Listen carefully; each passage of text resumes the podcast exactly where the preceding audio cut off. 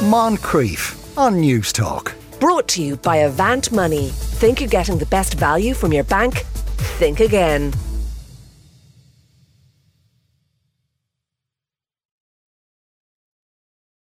Now, how and why does someone wake up one morning and decide that they're Jesus or think that they're dead? The BBC journalist Victoria Shepherd is the author of A History of Delusions and joins us now. Afternoon, Victoria.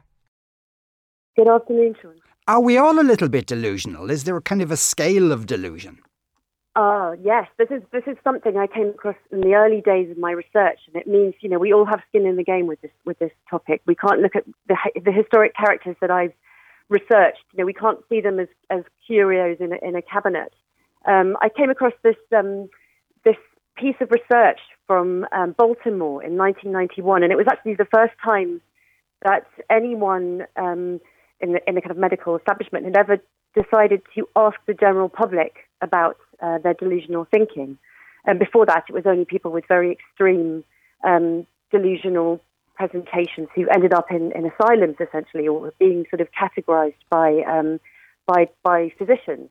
And when they did bother to ask the general public in Baltimore in, in 1991, they found that, yeah, we're all somewhere on the scale. We're all, we all have at least one fixed false belief about ourselves, which, which can't be shaken despite plenty of evidence to the contrary. And our loved, loved ones would say, that's not true. Um, and that's the definition of delusions, which is a kind of generally recognized uh, working definition, a fixed false idea that, that can't, that, that won't, you know, logic won't touch the sides with. And yes, we're all somewhere on, on that spectrum. And it really changes how you look at um, historic p- characters from the past who've experienced delusions, which seem that they're simply what we all have, but technicolor, you know, with the volume turned up. Um, and that's mm. certainly how I've looked at them. Yeah, yeah. though, does that presuppose that there's, if you like, a gold standard of reality uh, that we all uh, we adhere to or don't adhere to? Uh, well, I mean, yes. I mean, there is, but I mean, I, I would argue, and argue, I argue in the book that uh, what what these delusions from the past really show us is how fragile that kind of common sense reality seems to be, and and that's unnerving hmm. because mm. obviously you know, we, we need to have um, generally accepted um, realities in order to, to function, and we and we do have them. Um, but you know, the question of of um, somebody's reality being somebody else's, you know, or somebody's belief being somebody else's heresy, and so on and so forth. You know, obviously, you can go down that road very far, and there's a, uh, there's no absolutes. But certainly, for me, what's so interesting about the subject is um, how they make you see that those that those accepted, generally agreed realities are they're more kind of permeable and slightly more unstable than than we might like to think. Mm. yeah, so, so is um, are they a coping mechanism of sorts, or, or, or you know, kind of taking little bits of the available evidence and coming up with a camel rather than a horse? Yeah, I mean, what was so interesting looking at these at these people from the past is, is that you could see from what seems initially crazy, or you know, these, the stories are sometimes incredibly wild um, of people who think that you know the King of France, King Charles VI of France, he thought he turned into glass, for example. He's a 14th into 15th century king. Um, it's kind of absurd. There he is fighting the Hundred Years' War um, with England, um, but privately he's worried about smashing and wants to wrap himself in blankets and has steel rods apparently put into his trousers to stop himself smashing. And it's a kind of ridiculous, um, absurd scenario. But when you start to really listen to these delusions, and it's true not just of the Glass King, but of, of all of them, if you really sit down, of pull up a chair metaphorically and listen to them, they're kind of um, communiques, they're encoded, they're sort of asking for interpretation and an audience. They're quite performative. And yeah, they, when you do listen, you do start to understand them, and what's, what, what initially presents as absurd or crazy starts to make sense. And I started to see patterns of, of how they function.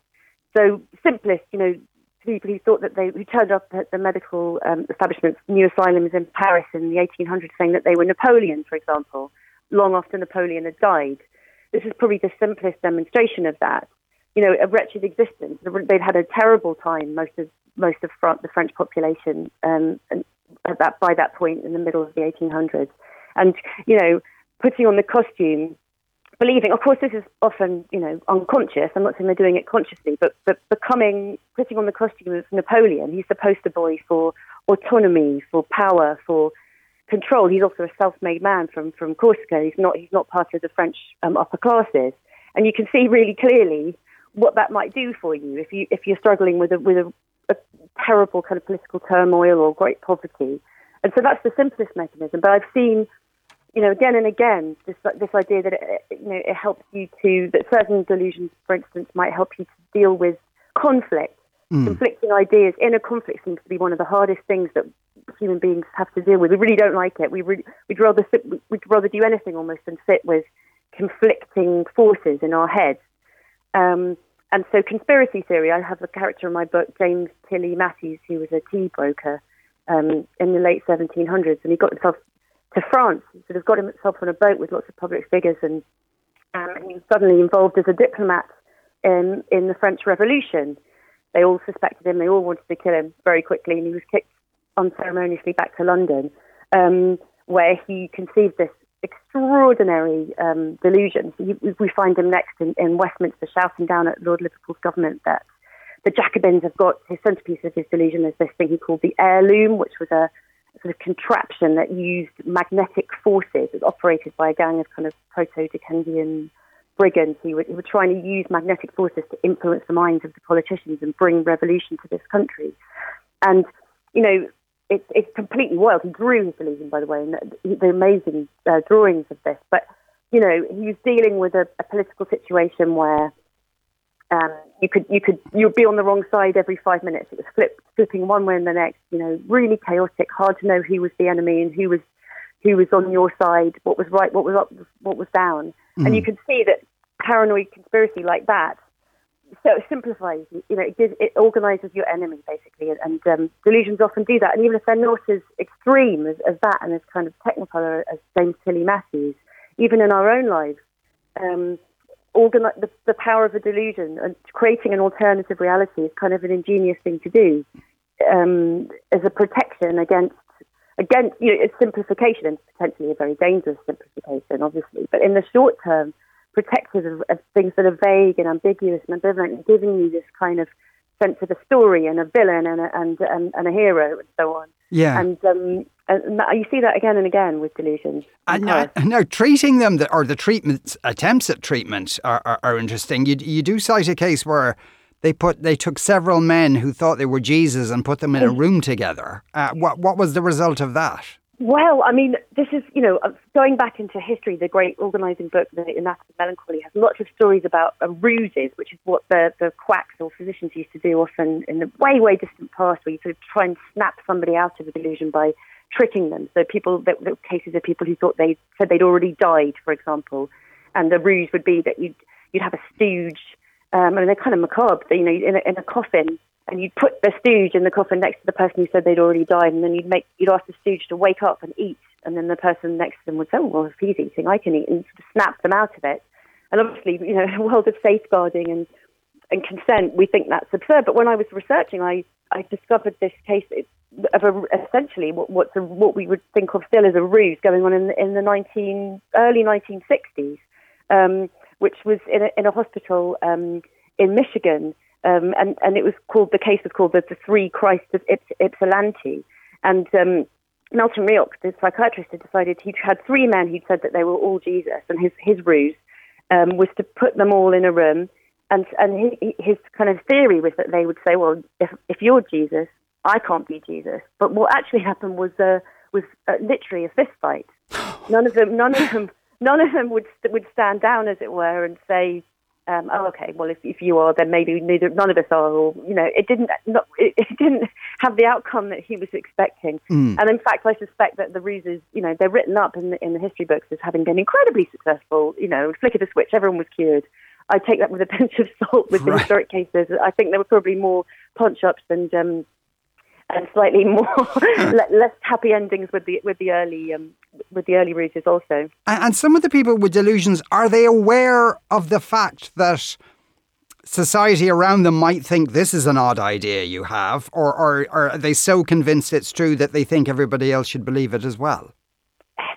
This is this is really the nub of it. This is the most interesting question because this is what got me hooked in the first place. I thought, well, you know, the King of France was the first kind of the Glass King was the person, I, the, the, story that I came across that really got me hooked, hooked as a kind of detective of, del- of delusions.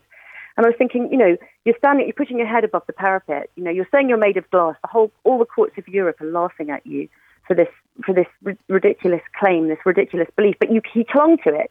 He didn't let go of it, and that's that's a thing that's true of all delusions. People cling to them for life and death.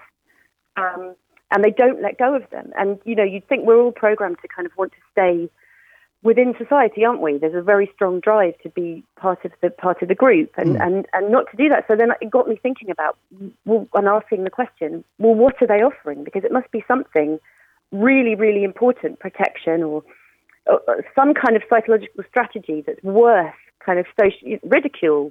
And nobody, you know, humiliation and ridicule is it's one of the hardest things to deal with as a human. You know, the ego does not like that. So, you know, that's what again and again brings you back to this very clear idea that they are offering something. I mean, for the King of France, you know, glass is, is um, you can see kind of what it's doing if you stop and think about it. It's a very interesting material. It was a new material when, when he had his, his glass delusion. Um, heating sand so, till it becomes transparent. You know, it's brittle, it's transparent, it's, it, you can break it, but it's also a treasure. And so it's kind of telling the people how to treat you, isn't it? In one way, it's a kind of mm. distance regulator. It's saying, "Don't get too close; you'll break me." But also, I'm a, I'm a treasure. I'm I'm something rather magical and wonderful. Um, and so again and again, you can kind of see that um, you you give up a lot. You give up, you know, public approval in a simple sense. But you, you, when you when you really study and you forensically try and look into the snippets, and it is only snippets, you know, of, of the of the real daily lives of these people, you do more and more start to see what, you see it as kind of ingenious often. Yeah. The book is called A History of Delusions. Victoria Shepherd, thank you very much. Thank you so much.